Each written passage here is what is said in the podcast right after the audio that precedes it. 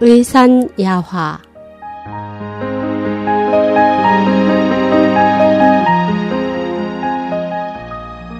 사람의 몸 글 이덕부 그동안 나는 환자를 치료하는 과정에서 느낀 것들에 대해 이야기했다. 예로 든 것은 대부분 한방 치료의 신기함이지만 꼭 이런 것만은 아니다. 수많은 난치병이 사람의 업력과 관련이 있다. 즉, 한 사람의 세세 생생에 걸친 업력의 크기가 병의 경중을 결정하는 것이다. 비록 그 속의 인연 관계를 분명히 안다 할지라도 명확히 설명할 수 없거나 또는 말하기 곤란한 것이 있다. 지금은 세상 풍속이 날로 떨어지고 도덕이 타락했기 때문에 희귀하고 괴상한 질병도 많다. 아픈 데도 많고 병도 다양하다 보니 눈앞에 닥친 통증을 다스리는 데 집중한다. 환자도 긴 시간을 들여 몸 전체를 다스리는 의사가 아니라 특정 질환을 빨리 고치는 의사를 선호한다. 중병이 온몸을 감싸고 있지만 구미에 맞는 약만 원하고 침도 아프지 않은 곳만 찌르길 원한다. 또 서둘러 원인을 찾기보다 자신이 한간 시간에만 치료하려 하니 머지않아 생명을 잃을 수도 있다는 것도 전혀 모른다. 선인은 생명이 위태롭기 전에 아끼고 병이 들기 전에 치료하라고 했다. 이 말은 목이 마르기 전에 우물을 파야 한다는 것과도 통한다.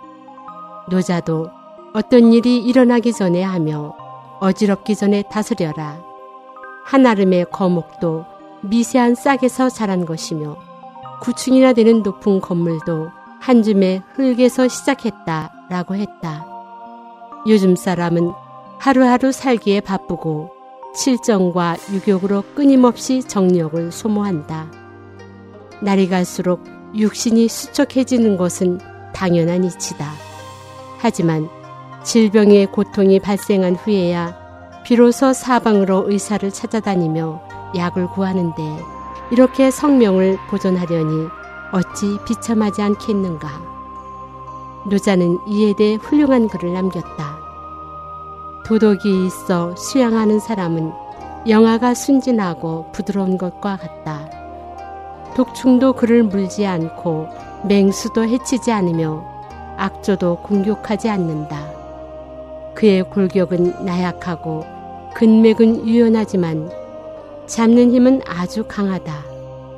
그는 큰 소리로 울어도 목이 쉬지 않는데 이것은 그의 화기가 아주 순박하기 때문이다. 정기와 화기는 생명의 근본인데 지혜로운 사람은 이 근본을 안다. 지나치게 생활의 향수를 추구하면 곧 재난이 오며 욕망에 빠져 감정적으로 처리하면 이는 곧 유연과 상반되는 강강이 된다.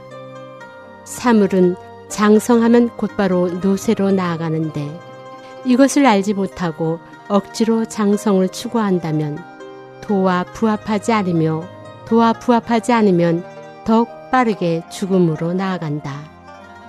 사람들은 천장 지구를 말하는데 천지가 길고 오래 갈 수 있는 이유는 사사로움이 없어 자신을 위하지 않기 때문이다. 사람이 만일 남을 먼저 생각하고 명예를 꾀하지 않으며 이익을 추구하지 않고 색을 가까이 하지 않으며 재물에 연연하지 않고 맛에 집착하지 않으며 질투하지 않는다면 병이 어찌 생길 수 있겠는가? 그러므로 하늘의 돈은 준칙이 되고 사람의 돈은 하늘의 도를 본받아야 한다. 밀레르파 부처는 이렇게 말한다. 사람 몸이란 복과 덕이 있고 선량한 사람은 보배로운 배이다. 이 배는 장차 생사의 강물을 건널 때 해탈의 피안으로 향하는 뗏목으로 쓸 수 있다.